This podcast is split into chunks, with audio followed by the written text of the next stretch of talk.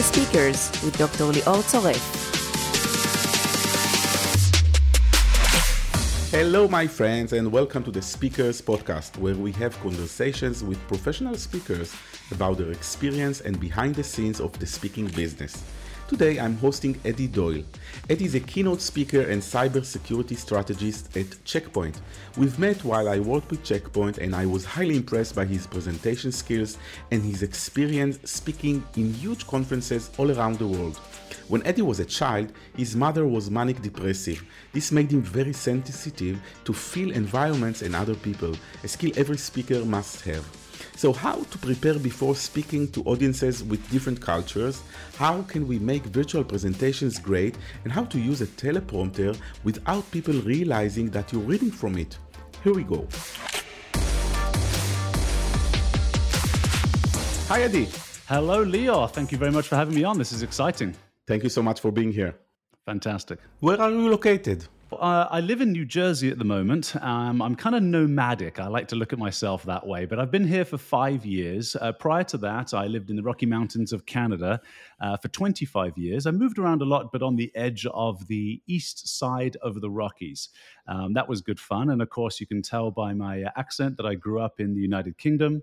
I have a French mother, so I'm fluent in French um, traveled as much as I can around the world. I, uh, I enjoy other cultures. So, yeah, nomadic at heart, my friend. Well, let's start with uh, five quick questions and quick answers. So, wh- what is the most unique place that you've ever presented at? Oh, it must be this um, amazing restaurant in Tokyo where they were making Kobe beef. And so, in the background, while I was talking, there were specialty celebrity chefs spinning knives, throwing them up and down, making these incredible $200 steaks for the audience to eat oh after I was God. eating. And I think the, the, the largest um, challenge for me was to make sure that I was going to be more interesting than the delicious smells that the, the audience was seeing in the background. oh my God. We'll get back to that because one of my favorite cities presenting was Tokyo. How many days you travel during the year before COVID? Well, in 2019 was my busiest year. I did 191 days on the road, and so that was a lot. Wow! So uh, you know, there are some places where you have to travel a full day or even 20 hours to get to. So that doesn't mean I did 191 keynotes, but probably probably close to 100, eh, maybe a little less, but 80 to 100, somewhere in there. So pretty busy in that year. That's a lot. And what is the biggest audience you've ever had? About 6,000 people. Yeah. 6,000 people. Yeah. Wow. That's a lot six thousand people laughing or clapping. Yeah, well, it's an amazing experience. That's right, exactly. And in some audiences, of course, going back to uh, Tokyo, although this wasn't six thousand, but I remember a different talk I did in Tokyo where it was my, my very first one actually, and I wasn't familiar with the custom, and so it was big enough audience where the lights were in my face. I'm on stage, right? There's a big announcement. You can't see the audience, and at the end of my keynote, it was complete silence. And I thought, oh gosh, hmm. I bombed. This is terrible. I walked off stage and I got back and they're taking my microphone off. And I said, guys, I'm so sorry. Something must have gone wrong. They said, what do you mean? You're getting a standing ovation. And so I looked out and of course they were standing up bowing because they didn't clap. This was quite a few years ago. and I couldn't see them because of all the lights. and that that's that raises a great point for uh, the different culture globally. We'll get back to that, but we're still in the quick question. So, uh, what is the biggest failure you had while presenting? Oh wow! Um, likely, likely just just blanking, blanking. I can't actually remember a specific time, but I know full well that I've had a few moments over the years, and I occasionally, occasionally still do, Leo, where all of a sudden I, if I'm being asked to present something very technical, or I'm out of my comfort zone, I will blank on the next point. Um, that's a rough one for me. Actually, that happened a lot with video when COVID started, and I started talking into a camera.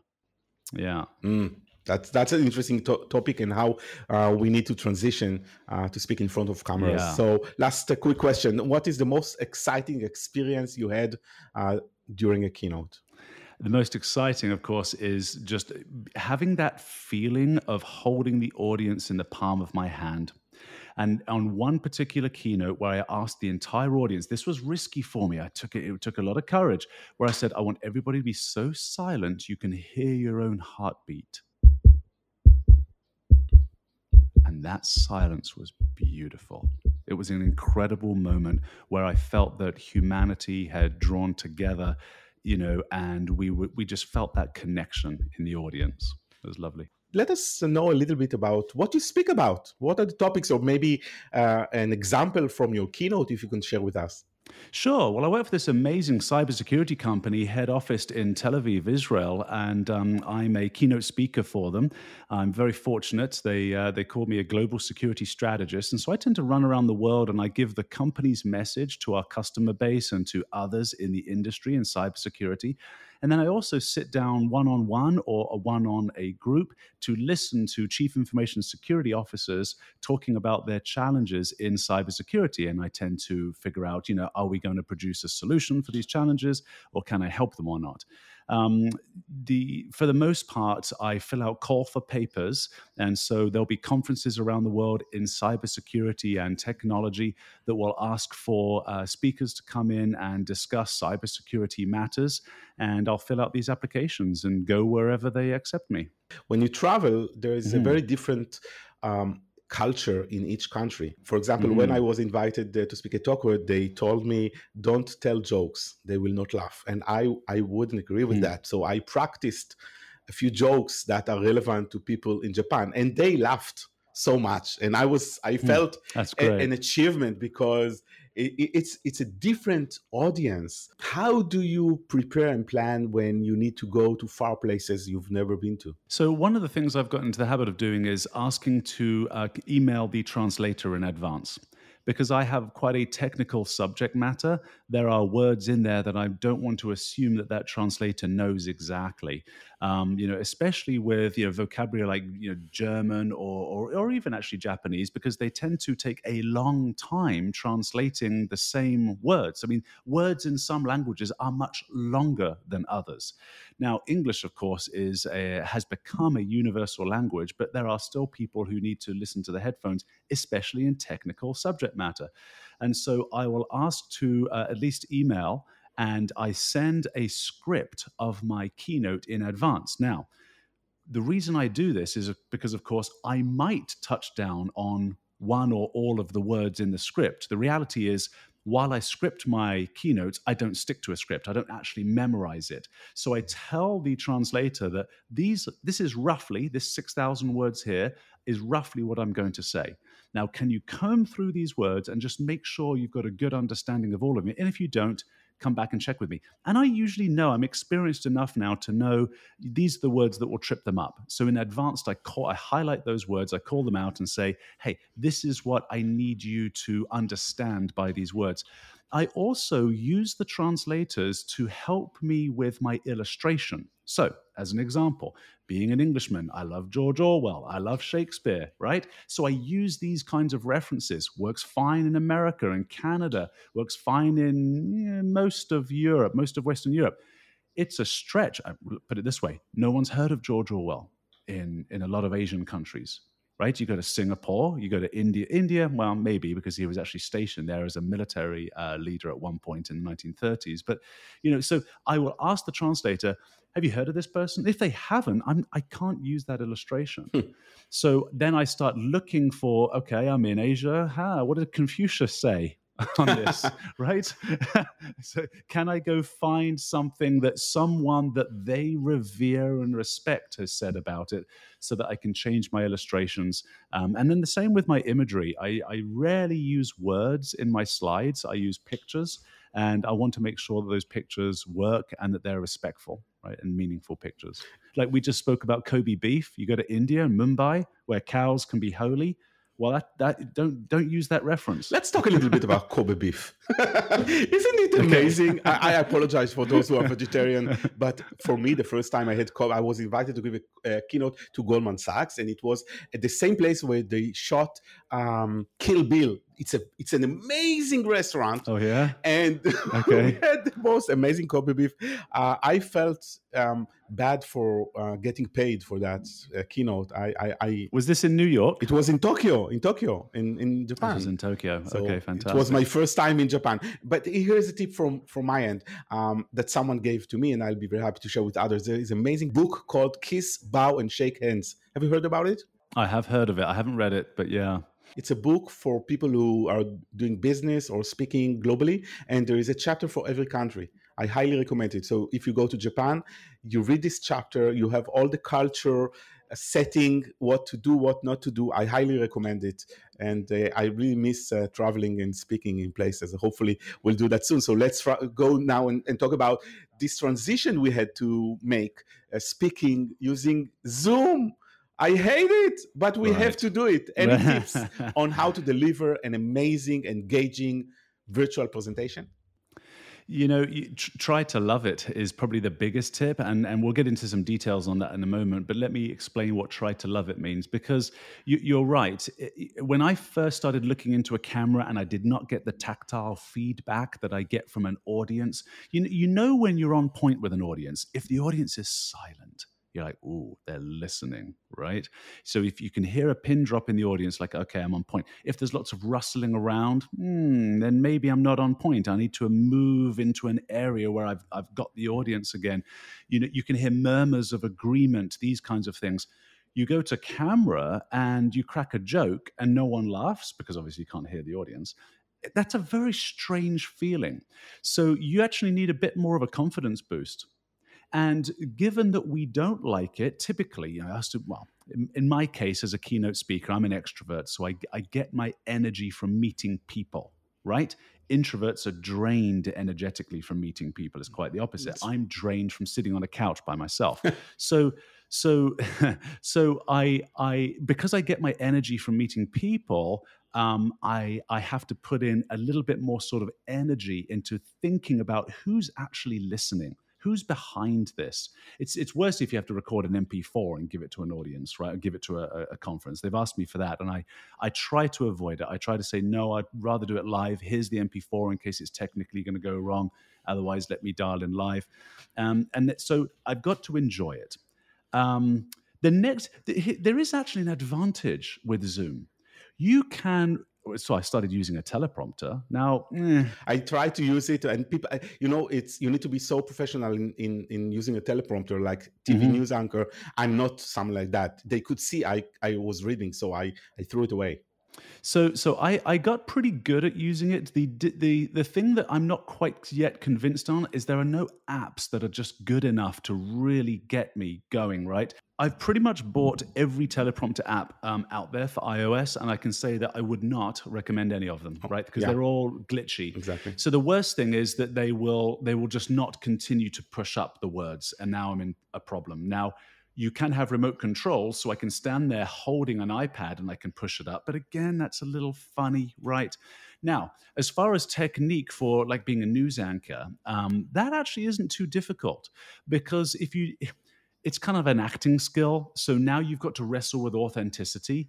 But if you can get around the wrestling match with authenticity, it's actually quite simple. It's, you know, when you think, you typically either look down or look up and pause.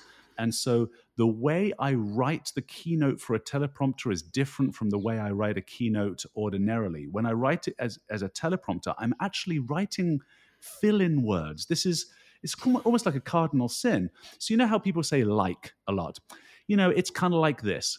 So I will actually write that. It's kinda like this, mm-hmm. not kind of, kind of like this and then I'll put in semicolons where I know I've got to pause for a prolonged period of time. So I actually write the script like I'm talking to you, Leon, mm. and then I read it back that way. So that that worked quite well. But when the when the technology fails, then it ends up being a little bit difficult. So I'm still on the fence with it. However, the advantage is you can really nail it, especially with highly complex subject matter like you know cybersecurity, for example. I can be tremendously on point.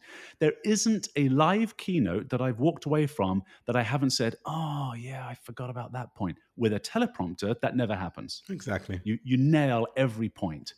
And I think it's okay. I mean, I've been doing this, you know, keynoting full time for about four years and on and off for about 15 years. And I think I've just accepted the fact that I walk away from a keynote thinking, oh, I forgot that point and that was a good one. I that maybe that's normal. I wanted to go back a little bit to the journey of you becoming the keynote speaker that you are and, and trying to reflect on, on my mm-hmm. career at Microsoft. So when I started at Microsoft, uh, my role was sales, but I was good at speaking. So they started to invite me to speak and they saw that I'm probably right. not bad at that. They invited me more and more. And that shaped my career and, and you know, for me, looking back, it was an amazing experience, not only to practice this craft, but I got promoted and, and I, I was on a very big stages. Share us with, with a little bit your journey. Well, the tail end of my journey was very similar to yours, that I was in sales and I just kept getting called on stage. But this is actually how I began my career in sales as a speaker. So I was actually an English teacher. This is 25 uh, years ago, roughly. I was teaching English in Canada and I, I was desperate for money. so I, I, looked at, there was a, uh, a, national newspaper did an article on the top 10 high paid professions in uh, Canada. And at the time, I was earning $26,000 a year. I was 26 years old and I had a baby. And my wife uh, stopped working. She had a problem with her liver. So we were living on my income. It wasn't enough. So I was working extra jobs, teaching in the evenings, and also working construction on weekends. And so desperation forced me into a new career. Constructions? What did you do? I was roofing houses and wow. building houses. Yeah, physical yeah, weekends. Physical work, absolutely, yes, Amazing. yeah, yeah. I was, and in fact, I've I learned a great carpentry skill from it. So anytime something needs fixing around my house, I always do it and quite enjoy it now. But at the time, it was purely out of desperation, and so I thought, well, gee, I could get into sales and marketing. I don't want to go back to school to become any other type of professional that gets paid better, um, but I could do sales and marketing. So how am I going to do that? So I joined Toastmasters International. Mm. I, I, didn't have a clue. I didn't have a clue. what is a sales job? I didn't even know where to start. My mother was a teacher. Her mother was a teacher. I just followed the family tradition, right? So I joined Toastmasters and I thought, well, that might be a good place to start because this is full of professional people looking to learn how to speak professionally. And in fact, my gut instinct was right. I met a guy there who listened to a seven minute talk I did. He liked the talk so much. I'm not kidding. This is a true story. He hired me to work as an inside sales rep at his company. Wow. So I got into the sales program understanding that that skill set was of vital importance. And then what happened, very similar to yours, throughout probably the last 15 years, maybe even a little longer, um, organizations just said, You're really good at that. Can you replicate yourself, Eddie? Can you teach the other sales reps how to present? sure, no problem. You know, I'm a yes man, right? I, you be a good corporate citizen. Answer, answer with yes, lead with yes, mm-hmm. take on the challenges, right? take on as greater responsibility and burden as you can possibly carry in life and you'll get stronger, right? It's like Socrates said, whatever doesn't kill me makes me stronger. This reminds me how we've met. I think it was in a workshop, uh, a checkpoint for the best right. speakers checkpoint has. Sharpen the saw right? You know um, uh, early in in my sort of sales career uh, i looked at stephen covey's work on you know the seven habits and the the seventh is sharpen the saw. Constantly stay strong always learning. So when checkpoint offered uh, you to teach and coach and and just help perfect us yes again answer yes always be humble. There's something you can learn. And Leo, you and I have now known each other, I think, three or four years you've been a massive source of wealth for me. I mean, you know, especially of course because of your inspiration in TED, but uh, which made you you know globally famous. But you know, yeah, stay stay hungry. Ah. Stay hungry is is a good lesson there. Oh, thank you so, so much for being so kind. Um, do you have an advice for employees in corporates starting and thinking about their careers? What can they do, especially using presentation skills to craft their way up the ladder if they want to become professional full-time keynote speakers what do they need to do or anyone who who, who aspire to be a keynote speaker so this is going to be a. I, I like the crazy answers, right, Leo? So yeah. here's a crazy one for you, buddy. Here's here's coming down the pipe. Go for it. Take a little little bit of background, okay? So I, I have this, and and all great sales folks have this uncanny ability to, and you will remember this from your Microsoft days, to walk into a boardroom and feel the people. What I mean by that is you can feel when you walk into a boardroom of, let's say, you know, 9, 10, 11 people, hmm, this person is shy and quiet, but probably a friend, and I need to amplify their voice. I need to pick them up this person over here has got an agenda and i've got a bad feeling about that agenda right? They've already got they've already made their mind up before i even walked in the room right? So that person i'm going to have to really walk on. So it's an interesting skill set I wrestled that skill set, um, or, or, or, or, I wrestled understanding that skill set with a friend of mine in Canada once. We were stuck at Winnipeg Airport. Winnipeg's in the middle of Canada, snowing all the time. we were stuck there. It was part of our geography. And um, he was uh, an engineer for the company. And we were stuck for about six or seven hours. And he said, Eddie, you've got this uncanny ability to walk into a boardroom and blah, blah, blah. I said, Yeah. And he said, Where do you learn that? I said, I don't know. So we got into it.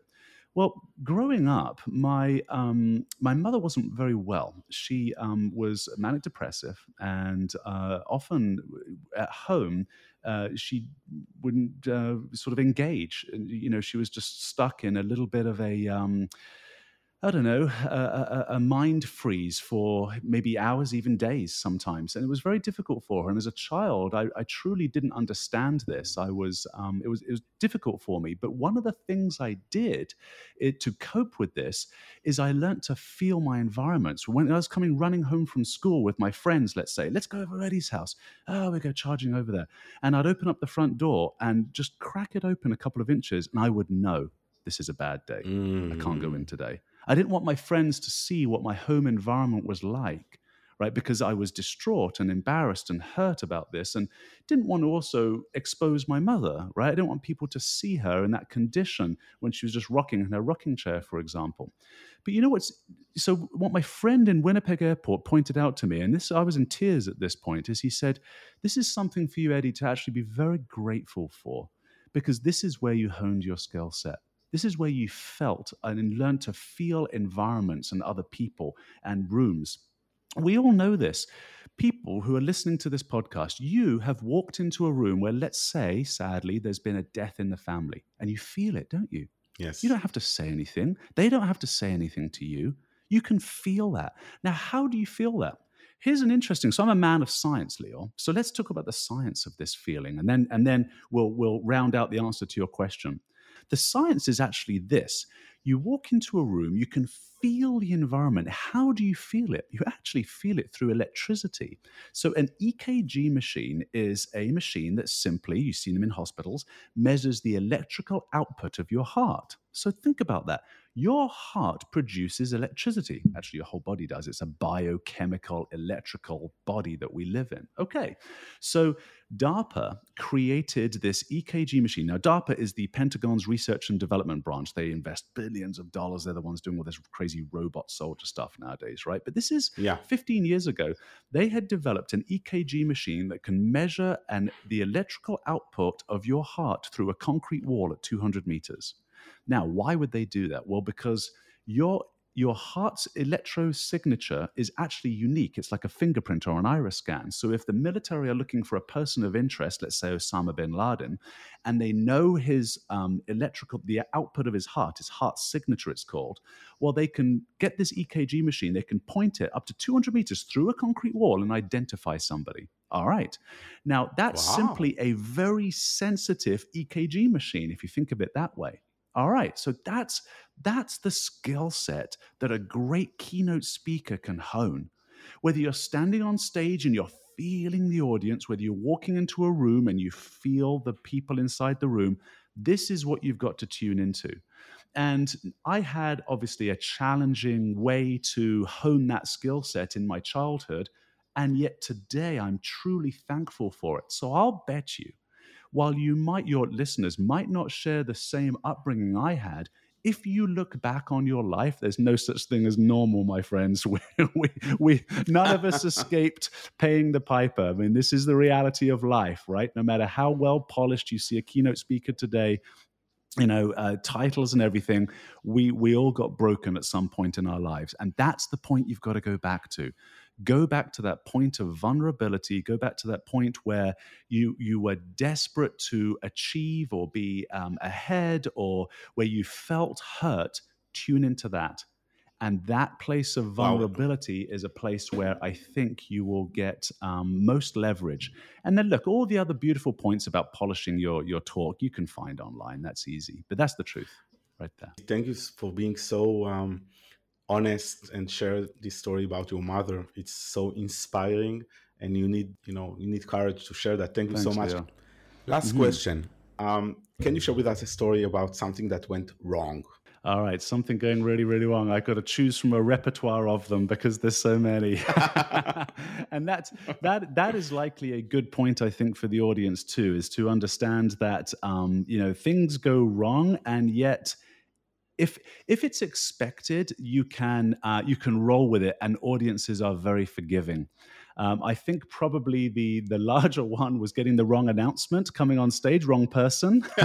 so then, so so it's you know please welcome, and then this person even had a female name, so they just got the wrong. So so when you're doing these large keynotes, of course, you know backstage there's all of this production, and queued up are these prepared intros, right? Intros and outros for all the speakers, you know, and I'm one of you know a dozen speakers that day, and the guy just hit the wrong button, and so this lady's being being announced, and I'm standing there thinking, oh, gee, I'm about to go on in 20 seconds, and I know this is not me. And so I had to go on with big energy without feeling sheepish, but also realizing the audience was expecting a lady and they're seeing a guy. So, you know, and of course, I had to quickly explain what was happening make a joke out of it so the audience could laugh and be self deprecating without blaming anybody, right? Because, hey, sound guy in the back there probably feels bad. And even if sound guy doesn't feel bad, you don't want to start negatively. It's like, oh, ladies and gentlemen, I apologize for that. Eh, you know, do you do you really right? And and do you need to apologize for it? You know, can it just be fun?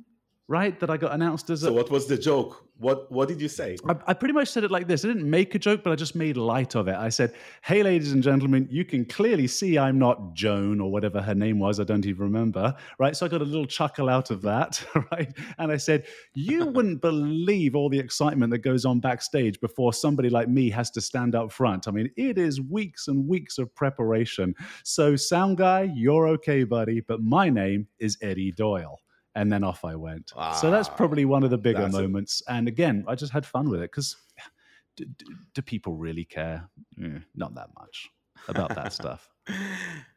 Eddie Doyle, this shows how professional you are. Thank you so much for taking the time. Thank you, Leo. Uh, it's great meeting you. You always. Thank you so much. Take care, Eddie. Bye. All right, good man. See you later. Bye bye. The speakers with Dr. Lior Zoref. That's it for the conversation with Eddie Doyle. If you enjoyed listening, you can subscribe to this podcast and please do share with others. If you listen to another episode and all you hear is gibberish, no worries, it's probably in Hebrew. Take care and see you around.